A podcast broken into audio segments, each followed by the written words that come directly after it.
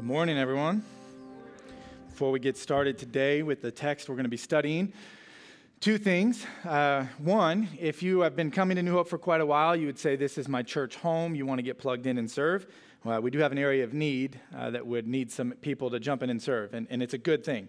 Uh, our, student, our children's ministry has been growing pretty drastically, particularly in the third service, right? And so you're like, man, he got us, right? Because we come to second. That means we could serve at third, right? Now, only if you feel called to do so. Here's my challenge Would you just pray about it?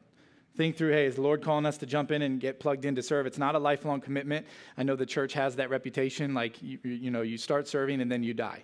Uh, and that's not, you know, and along the way, I guess you keep dying, but uh, that's not the goal. We just you know, we've, it's been growing quite a bit, and they need some people plugged in back there to serve. If that's you, just reach out to the church, fill out a Connect card, and we will get you plugged in that way. Second thing is this um, uh, during the uh, quarantine, where we weren't meeting in person, um, had some, some friends uh, begin to watch online and then um, started attending New Hope because they moved into the area. Uh, had some good conversations with them, sat down with uh, Scott and Michelle, and had some really good conversations and uh, they had good questions. We walked through some things, and then this past uh, Friday evening, got the joy of baptizing them into Christ. Um, here, here's what's really cool. Uh, the picture on the left, Scott and his friend Jim. Uh, Jim's been working on Scott, sharing the gospel for many, many years through the ministry at Plainfield Christian Church. Uh, Steve White and, and uh, Luke Proctor and the ministry that's going on there is, is where Jim's at. And so it's a pretty powerful moment. it's pretty cool to be a part of. And so they're here in service with us. I hope you guys don't mind. They're right here. Uh, and so, can we just celebrate the party that took place in heaven on Friday night? Very cool. Awesome. On that note, let's go ahead and pray. Ask the Lord to bless our time in His Word. Father, we thank you. And we thank you for the opportunity to come to your Word. And I just pray this morning, this is a, this is a difficult text. It's hard to, to preach through this. So just pray that you would speak clearly to us from your Word. We ask you for that in Jesus' name. Amen. One of the lessons that I'm learning as a preacher, as a younger preacher, uh, who's developing uh, this, this gift God's called me to, is there comes time where you, uh, times where you come to a passage uh, as you're preaching, and you come to a text and you realize, uh oh, uh oh, uh, because this doesn't necessarily jive well with the culture that surrounds the place in which I'm going to be preaching this passage. Um, and that's hard. It is, it's really difficult. I'll tell you why. I have a very deep conviction that the very best thing that I can do is to preach to the church from God's word. That more than the practical advice of man and the, the self help principles that will make your life better right now, more than any of that, you need wise counsel from God's word. And so that's where I feel called to do that, which means when we're telling you at the beginning of January that we're going to spend a year walking through 1st and 2nd Corinthians slowly. When we get to the first portion of chapter 11, we don't get to just skip over it and pretend like it's not there because it's hard to study. Likewise, I can't just simply get up here in 1 Corinthians chapter 11 and tell you, well, it could mean this and it could mean that. Now you go home and decide where you land on this. That's not okay either. Those are games that people play. That's not what we're called to do. And so days like this can get hard. And today's no different as we look at gender roles in 1 Corinthians chapter 11. Now, some look at that and they, they say, man, what's so hard about this, Rob? People need the truth. And so just preach the truth. Give them what they need. And if they don't like it, they need it more. You just need to keep bringing them the truth. And look, early on, I really resonated with that, like bring it, defend the truth type of approach. But as I've really wrestled with the text back and forth and, and pastored people, you understand? Like, I love preaching because I'm preaching to you in this room right now. I'm not preaching to a camera or the internet. It's you. Like, it's the people in our church. And as I've sat with many people and spent time with people, one of the things that uh, makes that a little bit harder for me is asking the question why are we doing this? What is the purpose of preaching the truth? Is it to show the world that we're right and you're wrong, and to continually show the world I'm right and you're wrong? Or instead, are we called to bring healing and wholeness to a lost and broken world? I think it's the latter. Unfortunately, though, people come to passages of the Bible and they take it and they twist it and they turn it for selfish gain. They make it say what is going to benefit their life and what's going to make their life easier and how they're going to grow a reputation or they're going to get some sort of uh, monetary benefit from it. And there's all kinds of reasons people will take the Bible and they'll say things and they'll twist it and they'll make it to their own personal benefit. And unfortunately, the passage we're going to study today has been one of those passages. It's been twisted and turned to just benefit individual people. And as a result, it's created a lot of pain. And what I've noticed in ministry is this that because of that pain, many people having to walk through pain and being mistreated because of a Bible text, there's a veil of abuse and pain that makes it harder to see the text. Thus, our challenge this morning acknowledging that the pain is real but the source of that pain was a twisted version of the Bible not the Bible itself. Many well meaning scholars and preachers have come to texts like this and then evaluated the pain and the, the, difficulty, the abuse that's been taking place in the lives of people that they love and care for, and have decided to change their stance on passages like this. I'll tell you why we can't do that because we're not the authors of the text, God is. And I understand how people come to that. When you see someone you love and care for, or you've walked through pain and difficulty yourself, I can understand why you'd be tempted to do that, but we can't. Why? Because at this church, we affirm and will continue to affirm that this is God's inerrant, infallible, inspired word, and we're going to stay true to it. Which means when we come to passages like 1 Corinthians chapter 11, it makes it kind of hard. Anybody want to be a preacher today? One more thing before we jump in, honestly. If it's you, if as we walk through this, you realize, man, I've been on the receiving end of some mistreatment because of this, and I feel trapped, and I feel alone, and I feel like I've struggled, and I feel like I've been mistreated, I want to start out genuinely by saying, I'm really sorry. Because you don't, you didn't, and you don't deserve that. This is why, as a church, we've partnered with different organizations, one of them called Thrive Point, which is a Christ based counseling center. We would honestly be delighted to connect you with them to begin walking down a path of healing from this. All that said, we got to be true to the text. And what we can do is we can look at a passage like this and we can come to understand what it meant to the church in Corinth, what it means to the church of all time. We can begin to take that truth and apply it to our lives as a congregation and in our homes, and we can apply that truth with a lot of patience, a lot of gentleness, and kindness as we seek to live the life God's called us to live. Let's go ahead and pray, and we'll get to the passage. Father, this is difficult, and I think most of us in the room can now feel that a text like this is one that I want to make sure we handle with extreme care as we seek to learn from it what you would have us to learn. And we ask you for this in Jesus' name. Amen. I'm going to do things just a little different this morning. Typically, like to illustrate quite a bit of what I'm preaching, and then we'll walk through a text slowly, verse by verse, uh, as we come to understand it today. I'm going to have you stand with me, and I'm going to read you the full passage of Scripture that we're going to study.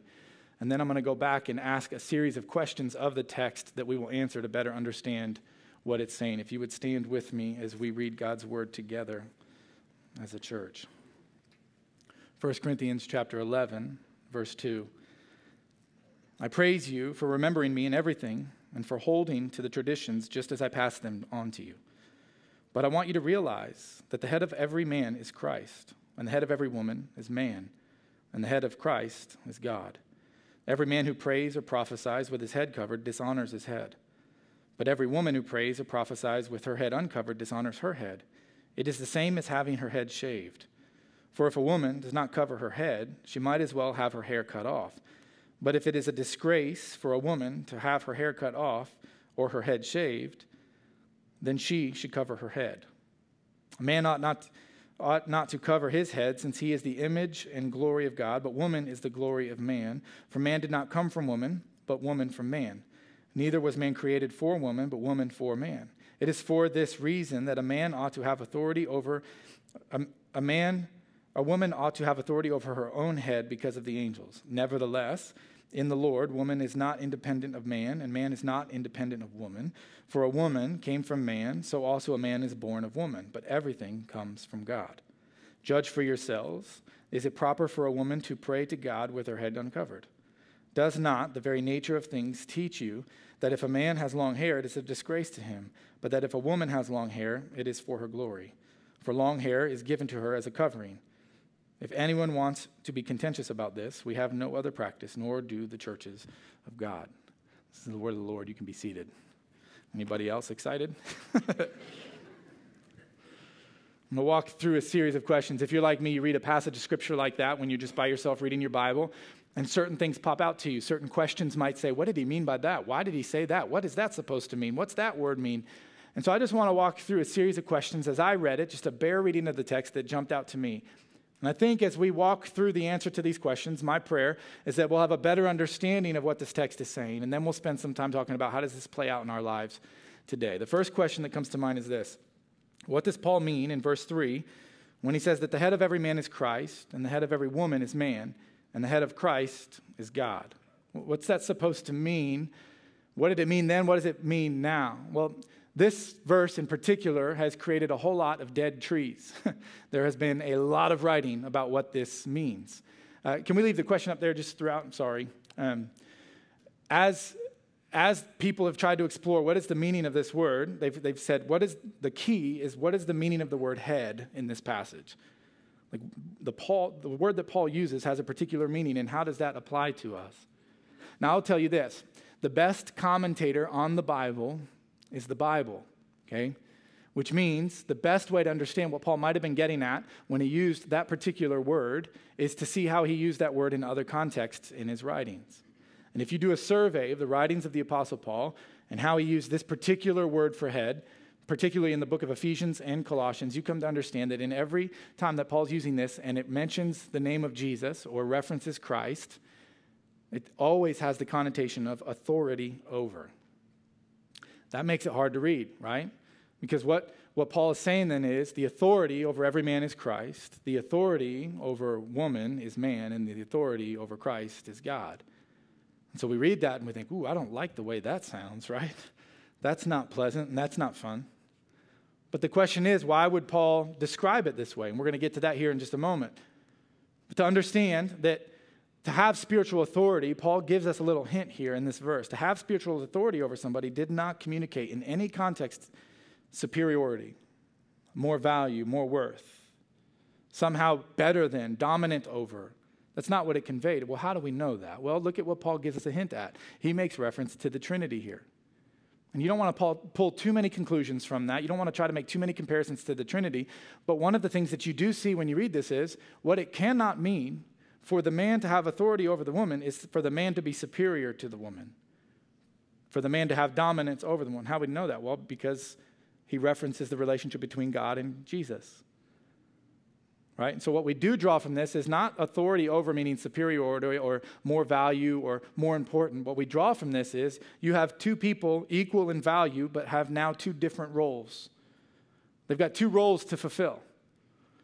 What are those roles and how do those roles play out? We'll get to that here in a minute, but what we learn from the use of the word head is it's not superior, it's not greater than, it's not more than, it's not more important than. Why? Because Jesus and God equal different roles. So now we have equality in value and worth between the man and the woman, but two different roles for them to fulfill within the way God created things. Second question that may pop up for you, that popped up for me, is this Do men need to leave their head uncovered when praying or prophesying? And do women need to keep their heads covered when praying or prophesying? The short answer to this question is absolutely, and we're all in deep trouble. I'm kidding it's not true. You're like, are you kidding? I'm leaving. like, that's not, that's not the answer. The answer to this is no. Let me tell you why. In, in that culture in the day, for someone to come into an assembly of people, for a man in particular, to come into a gathering of people and to have a covering on their head, it indicated a couple different things. One, they were showing off. They were bringing attention to themselves. They were trying to make a statement about their status in the culture. And so they would wear a covering on their head when they came into certain gatherings.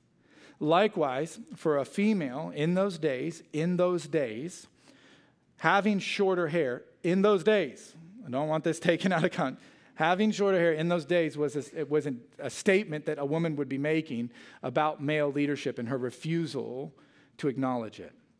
So, if a woman were to come into a gathering and not veil her head, what she's saying by not veiling her head is, I don't find myself in submission to my husband's authority. And what she would be saying with shorter hair is, I don't recognize male authority at all. She's making a very clear statement about what she thinks about the state of things. And so the Apostle Paul says, then for a man, you should always keep your head uncovered when you're in a worship gathering because the attention should never be given to you.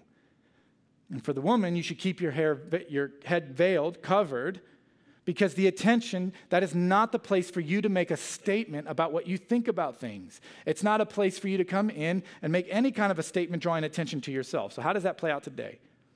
So, should men always keep their head, take their hat off every time they pray? Should a woman keep her head covered? Look, if that's your conviction, I would tell you that's fine, that's okay. But what the text is telling us is this when you come into a worship time, when you come in to gather, your attention and your affection should be pointed to Jesus and nothing else. And your goal should be to eliminate any distraction your life might cause for someone else's ability to keep their attention and their affection pointed to Jesus and Jesus alone. So if you're coming in and wearing some sort of a covering on your head or not wearing a covering on your head, you're coming in and you're trying to make a statement, bring attention to yourself. You're trying to be fashionable, trying to stand out. The Apostle Paul would say that's not permitted in worship. Stop drawing attention to yourself and give the attention to Jesus the only one who's worthy to be worshiped when we gather together. That said, if Paul's telling women to wear a covering, the next question pops out is what was that covering? Like, what, why did they have to wear a covering over their head? Some people argue that the, the covering is the long hair itself. I think if you read verses 15 and 16, it's hard, uh, in its context, it's hard to come to that conclusion. I think they wore a light covering over their head. My thought would be that it was a shawl, uh, like a light shawl that they could put on, and they would wear it in this assembly. They would wear it when they gathered together, when they went out in public, they would wear this for a specific purpose. And that purpose plays out as being uh, a sign to everybody around them that they do acknowledge the authority and the leadership of their husband. Again, I'm saying all this, and it's like, Sometimes that's like sandpaper. Like, we don't, I don't like the way you're describing that. Bear with me, please. Question number four What does it mean in verse 7 then when the Apostle Paul says that the woman is the glory of man? What, what does that mean? The woman is the glory of man. Why did Paul describe it that way in this passage? As I studied and, and dove into this, I missed some things. And, and so I jump in and I'm studying this to prepare for this sermon, and I came to my personal conclusion this is the key verse to the whole passage. Understanding the answer to this question really unlocks what Paul's trying to say about everything else. And let me explain why. Paul roots this, he has this beautiful way of rooting this difficult discussion in the creation order. And I say that on purpose. He ties this back to Genesis chapters 1 and 2. And he does it on purpose. He's trying to say God, in his sovereignty and in his power, bestowed his portion of his glory when he created man, man in his image. Then from man, he created woman. There's an order to that. And Paul says it. It was God created man, and then from man created woman. There's this order. So as God bestows his glory, it's given into that creation order. He says, then the goal of life is for all glory. Now, this is, this is where if you disagree on this, you can agree on this point, okay? Let me pause just for a second. We all see the creation order. It's hard to argue that from Genesis 1 and 2. It's hard to argue against that. So there's this creation order, God bestowing his glory down this line, this creation order. Now, many people, when they come to this type of a discussion, will land in one of two camps. They're going to be in a camp called complementarianism. Let me explain what that means. You're like, don't say words like that. uh, complementarianism means this it means men and women were created equal in value. They have different roles to fulfill in the life of the church and in life in general. They complement one another. Then there's an egalitarian view. And what egalitarians would teach is men and women were created equal and have there is no distinction between what they're called to do. There is no distinguishing it. Okay? And I'm giving a really bare definition of those two, so bear with me. Okay? Now, whether you land in this camp or this camp, New Hope lands in the complementarian camp. That's what we affirm to be the truth, what the Bible teaches. But if you land on the other side of that, here's the thing we all agree that when you read the Bible, all glory belongs to God. You nailed it. All right, you're still with me. So all glory belongs to God. So when Paul then says that he's given glory in the creation order, by creating man in his own image and from man creating woman, all the glory given needs to then make its way back to. So, the way that we live within the created order is the way that we return that glory back to God. All glory given is returned back to Him. And so when Paul says that woman is the glory of man, what he's saying is when you live in that created order, you are giving glory back to God. You're not being oppressed, you're not, you're not being, you know, treated down, you're not being withheld from privileges. God is saying, if you live within the way that I created things to be, you're returning glory back to God. And God is ultimately concerned with his own glory. And so, how we live within the created order is the way in which we return God back the glory that he is due. To me, that's one of the most beautiful things. Why? Because when we live the way God intended for us to live, he gets the glory. When we stop, here's the problem. Here's when things go south. When a woman says, I'm going to live in submission to the leadership of my husband, I'm going to lift him up, I'm going to make sure that I'm honoring his leadership, and she is passing that on so that ultimately God will get the glory for that. And then the man receives that love and care from his wife, and it stops there. Yeah, that's right. I'm the leader. And the man then, in turn, doesn't do the hard work of turning around and just giving that glory back to God and honoring God by the way he's living in the created order. Things go south, people get mistreated, people don't flourish. And Paul is saying when we want everyone to flourish, everyone lives their role within that created order. God gets all the glory. And when God gets all the glory, families thrive, churches thrive, societies thrive, cultures thrive, nations thrive, the whole world thrives when we live within that created order. The problem is, whether it's the man refusing to give the glory or the woman saying, I'm not going to do that, and what happens in that moment is we're saying, I want the glory. I don't want to give it back to God. So, a, a, a, in the created order, a woman who says, I'm not going to do that, I'm going to make a statement. I will not submit to my husband's leadership. I will not submit to leadership in the church. I will, in that moment, a lot of other things can be going on. But in that moment, we're also saying, I want the glory. And for a man to say, You better treat me well, you better serve me, I'm the one that is, what happens in that moment? He's saying, I want the glory. What Paul's saying is the only way for this to work is for God to get the glory and for us to live that way. Next question. What does Paul mean by the symbol of authority on her head because of the angels in verse 10? So, as a woman lives this out, what does he mean when he says this symbol of authority on her head? I just simplify it for you this way.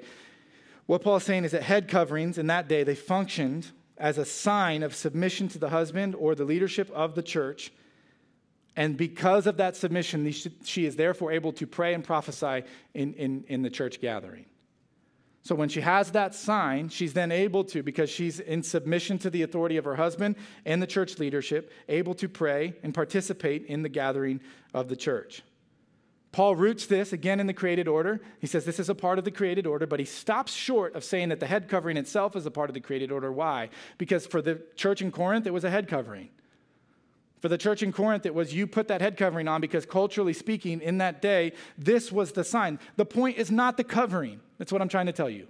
The point is the sign of authority that the covering represented which means when she would put that covering on her head, what she's telling everyone paying attention is that she has the authority to be doing what she's doing because she's in submission to the leadership of her husband and the leadership of the church. And in that day, it was a veil of, uh, or shawl that you would wear. It didn't veil the face, it was a shawl that you would put over your head. In our day, it might look a lot different. In our day, it could be a wedding ring. Our day, it could be taking your husband's last name. It could be the way that you conduct yourself, the way that you dress. There's all kinds of things that say, hey, I am, I am somebody who's been given this authority. And so when I'm speaking or when I'm leading a prayer, the purpose of that is that I'm underneath the authority of my husband or the leadership of the church. Again, somewhat hard to hear, but again, when we, we live in the way God created things, everybody around thrives that way. Uh, verse or, or uh, question six, verse chapter, question six. what is meant by the phrase then, does not the nature of things teach? Here's another thing to add in it ties into the type of covering on the head.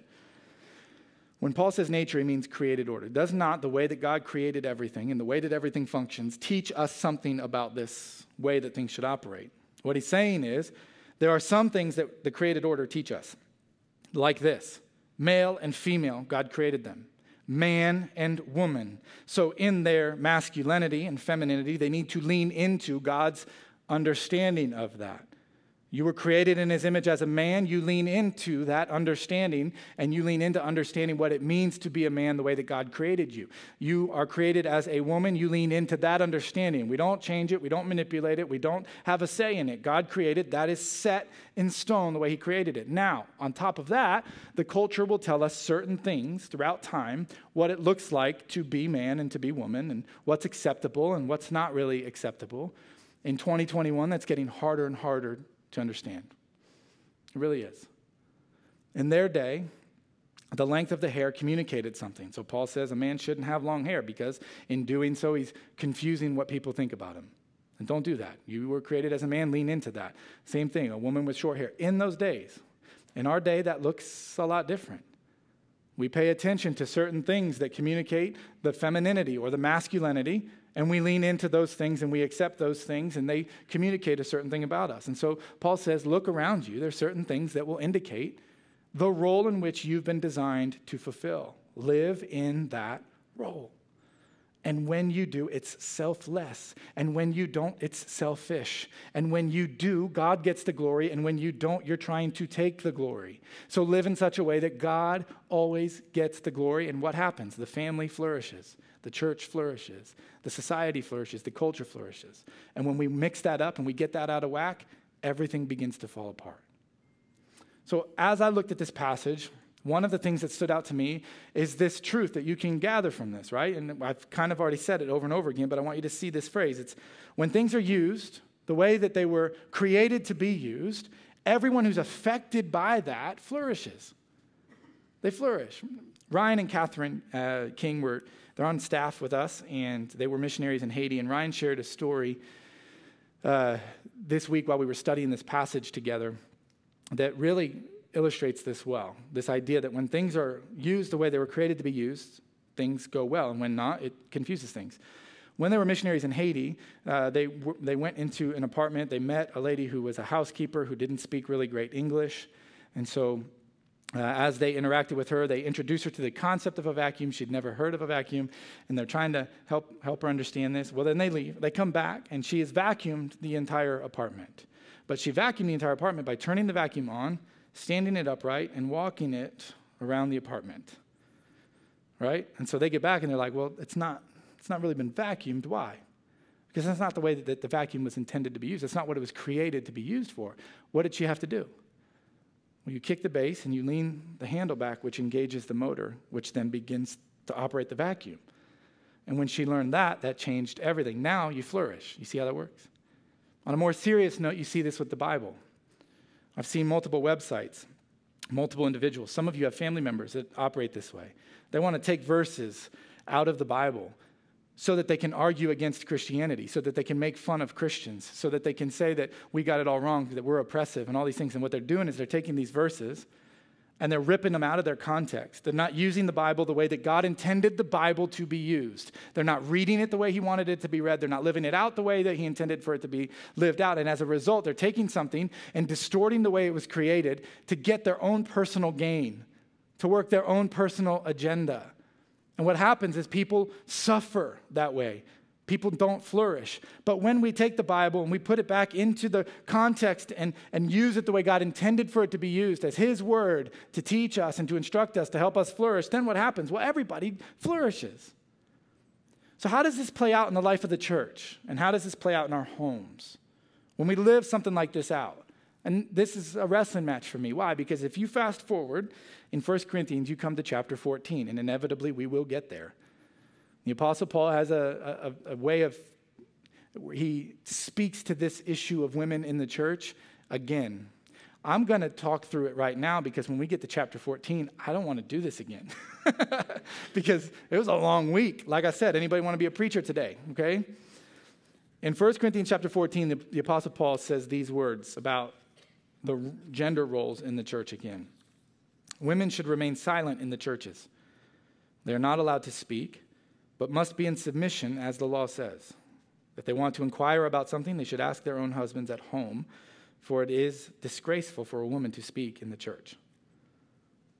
Anybody want to preach now after we've read that?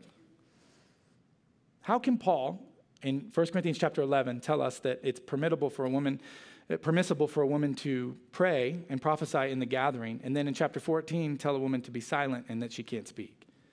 We have to understand what's taking place. In that day, what would happen is they would the women that would pray and they were permitted to prophesy. What Paul is limiting their ability to be a part of is the teaching of what the prophecy meant. Prophecy is a kind of a messy word for us, so let me explain it this way.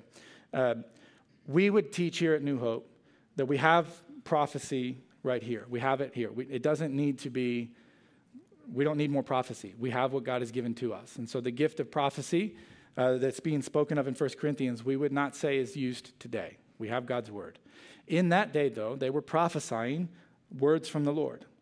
And then you had to say, okay, well, what did that prophecy mean? And inevitably, in interpreting what it meant, you were teaching, exercising spiritual authority over everybody who would hear you.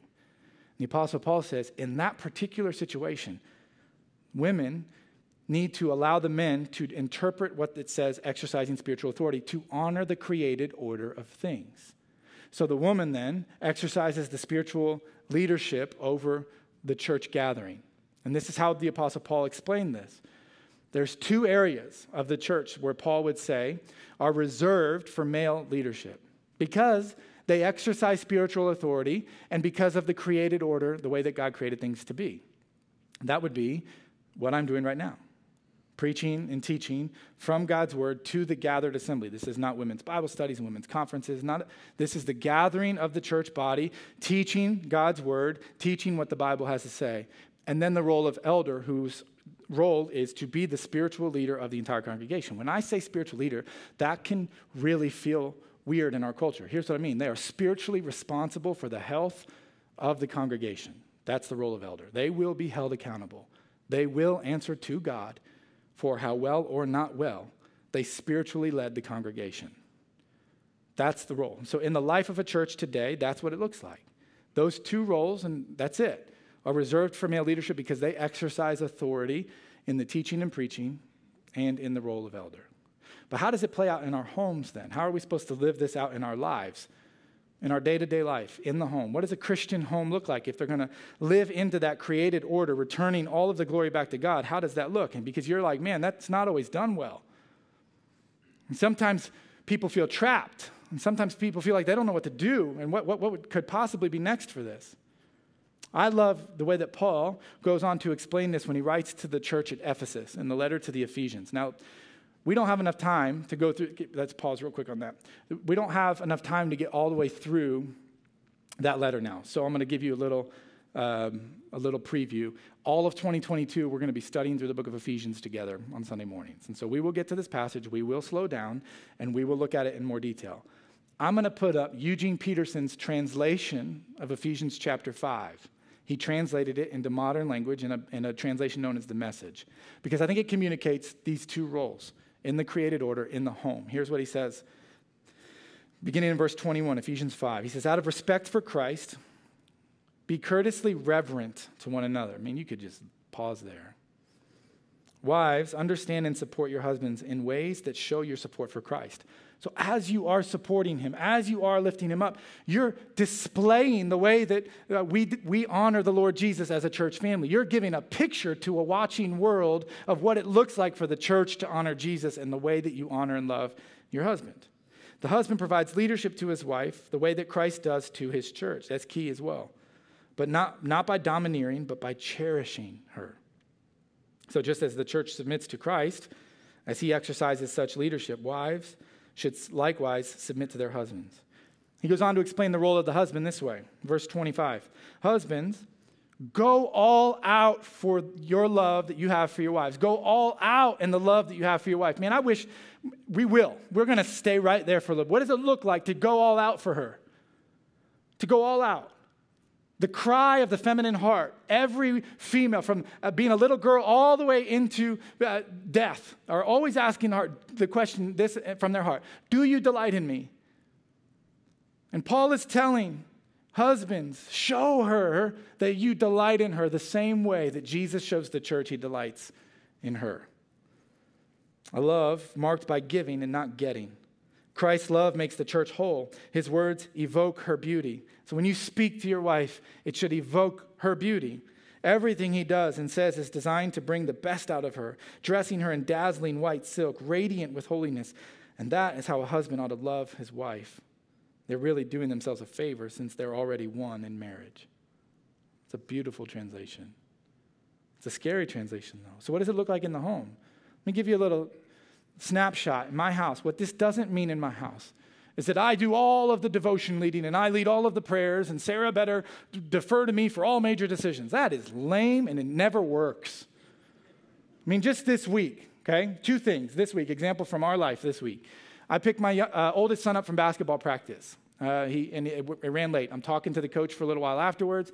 And so we're on our way home, but I realize we're not going to get home before the younger kids go to bed. So did I call Sarah and say, keep him up? Father's almost home to lead devotions. Keep him awake because I've got an S on my chest and my cape is blowing in the wind as I drive home. Like, no, like, no, no. My wife led devotions, prayed with our children, and put them to bed. We're a team. What it's saying when I say spiritual leader is you are spiritually responsible for the health of your family. You know what that means? That means when it's time to pray with your kids, to encourage your wife, you turn ESPN off for a little while. When it's time for you to lead your family spiritually, you stop being lazy and neglecting your responsibility. You stop hogging all of the glory to be the one that was served. You know how Jesus loved the church? Jesus said, complete, here's how I'm going to love the church. I came not to be served, but to serve and to give my life up for the church. Can the same be said of us husbands, loving our wives and our families that way? To put their spiritual health over and above any other agenda we might have? Wives, when you're supporting your husband, are you disparaging comments to him? Are you speaking these rude things to him? Are you bringing him down? Or are you building him up, trying to bring the best out of him? So together, you're living in that created order. And guess who gets the glory? God.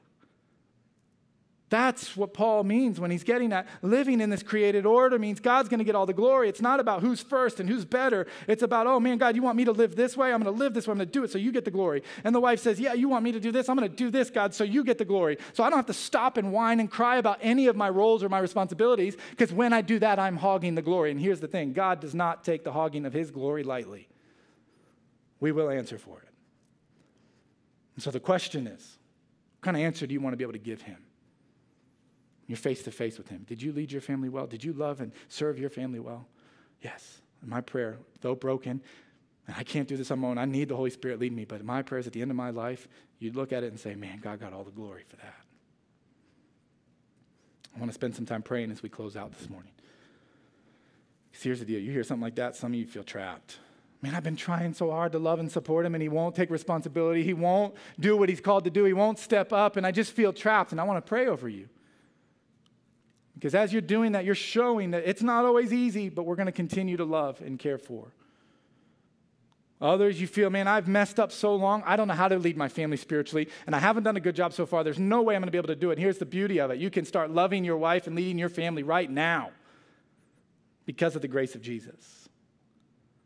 And then I want to celebrate in this prayer time too, because here's the deal. We oftentimes lament in our prayers, and we should, but there's times to celebrate in prayer too, because there's some of you that are doing a great job being an incredible example to the rest of us.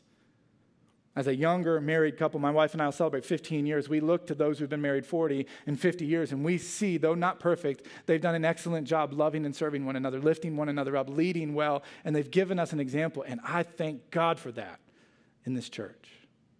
Wherever you're at, I want us to spend a little bit of time praying. We live in the most distracted generation in the history of the world. So when I get quiet for a few moments, it's really hard to focus. So I'm going to ask you be, uh, be so focused on praying over the different people in the church, praying over your family. Husbands, pray for your wives in these next few moments. Wives, pray for your husbands. Pray that your life, your married life, your this life of this church would be all about giving God the glory in whatever role we find ourselves living out.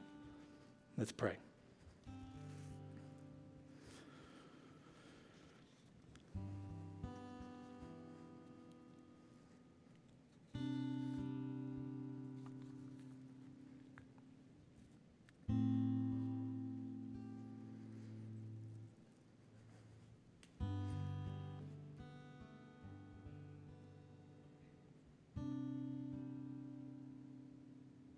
Father, we thank you for your grace and your patience and your kindness with us because, man, we come to passages like this, and I just struggled all week studying and, and to, to preach this. So, my prayer is that your words were received, that through the power of the Holy Spirit, we would find encouragement and strength to begin to live this out. And though it's hard and difficult, and the days will be difficult, and it feels like it's not making a difference. It feels like the little moments when we submit and care and love and, and, and, uplift our spouse, or those small moments where we try to lead and we try to be kind and we try to be gentle and we try to do this the right way, it just feels like it's so insignificant. It doesn't matter. But God, would you remind us that it's in those small moments of faithfulness that you do the greatest work? You begin to form us and shape us into who you need us to be, God. So, whether we're leading in a family or here in the church, would you give us the spirit of gentleness and kindness, self control, that we might not hog the glory, that the glory might not come to us, that in every situation we would just return the glory to you? And Father, would you, would you help us if we're serving and, loving and lifting up and, and complimenting and caring and living out that role as well, Father, would you just give us the strength to continue doing that, knowing that ultimately when we live the way that you created us to live, you get the glory, and when you get the glory, all of all of humanity will flourish. May we be a group of people that is dedicated to giving you the glory, and we ask you for this in the name of Jesus.